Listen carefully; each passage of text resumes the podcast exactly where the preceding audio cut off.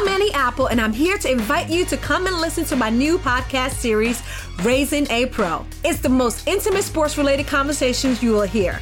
Each week, we explore the journeys of some of your favorite NFL players through the eyes of those that know them best. From Joe Burrow, DeAndre Hopkins, Myles Garrett, Ezekiel Elliott, Nick and Joey Bosa, just to name a few. With exclusive insights and information, we leave no stone unturned. Subscribe now to Raising a Pro on your favorite podcast app. HT Smartcast. You're listening to a Hindustan Times production brought to you by HT Smartcast. Hello and welcome to a new edition of Q&A, our weekly podcast from the Hindustan Times.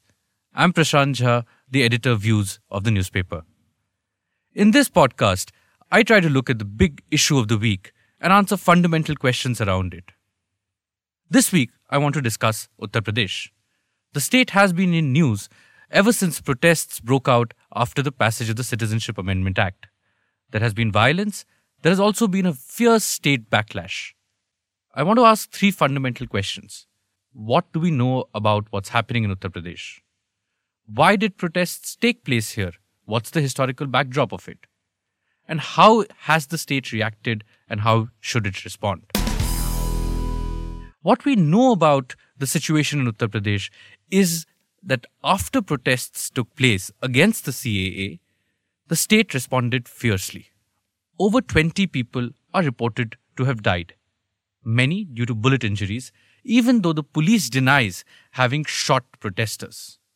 We also are aware that there have been widespread detentions of minors as well as protesters and those who may not have participated in protests, particularly in western Uttar Pradesh.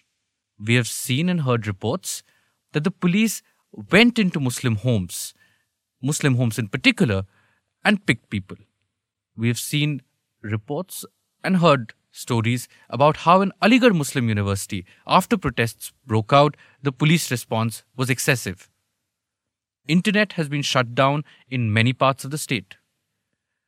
There is Section 144 in place which prohibits gatherings of more than four people. This has, however, been defied by peaceful protesters. At the same time, we also know that many protests did translate into violence and vandalism. But I think it's more important to understand why is has this situation arisen. To understand this, let's look at UP's demography and political history. UP has 200 million citizens, out of which 40 million are Muslims. In the last election, or over the last three elections, if I may suggest, Muslims have faced a severe crisis of underrepresentation. The Bharatiya Janata Party did very well in 2014 in the Lok Sabha elections. It swept the 2017 assembly elections. It swept yet again the 2019 Lok Sabha elections. In none of these elections, the BJP gave tickets to Muslim candidates. Yet it did well. Muslims face a crisis of political representation. Over the past few years, there has also been a sense of siege in the community. We have seen incidents of lynching in Uttar Pradesh, and people who have lynched get away with it.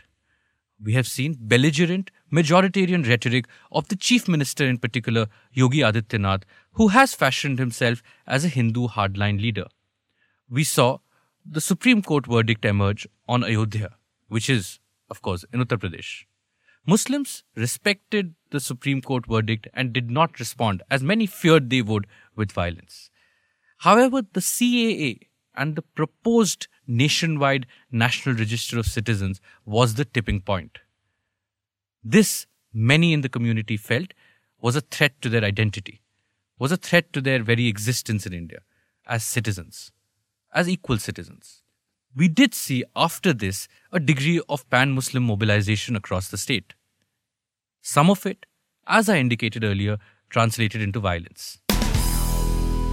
But if this was the backdrop of the protests, how did the state respond? To understand this, let's look at the nature of the political regime in power in Uttar Pradesh.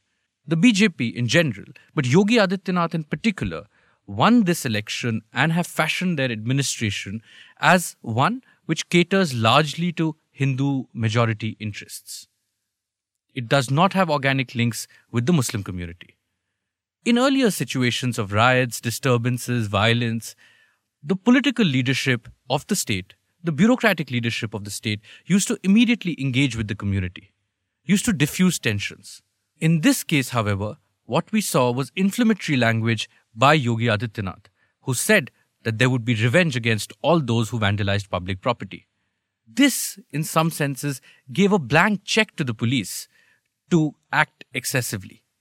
Please note, the restoration of public order is the task of the state. The police is within its rights to respond to violence, vandalism, and even protests, but proportionately, but within the framework of law. And this rule was broken in Uttar Pradesh. The only way to have a clear sense of what happened in UP, whether the protests were violent and necessitated a response of this sort, whether the state selectively targeted a community, is through an independent inquiry. The court should probably take suo moto notice, should set up a judicial inquiry to investigate what has happened. The future of Uttar Pradesh will determine the future of India. Please join us for the next edition of the Q&A next week.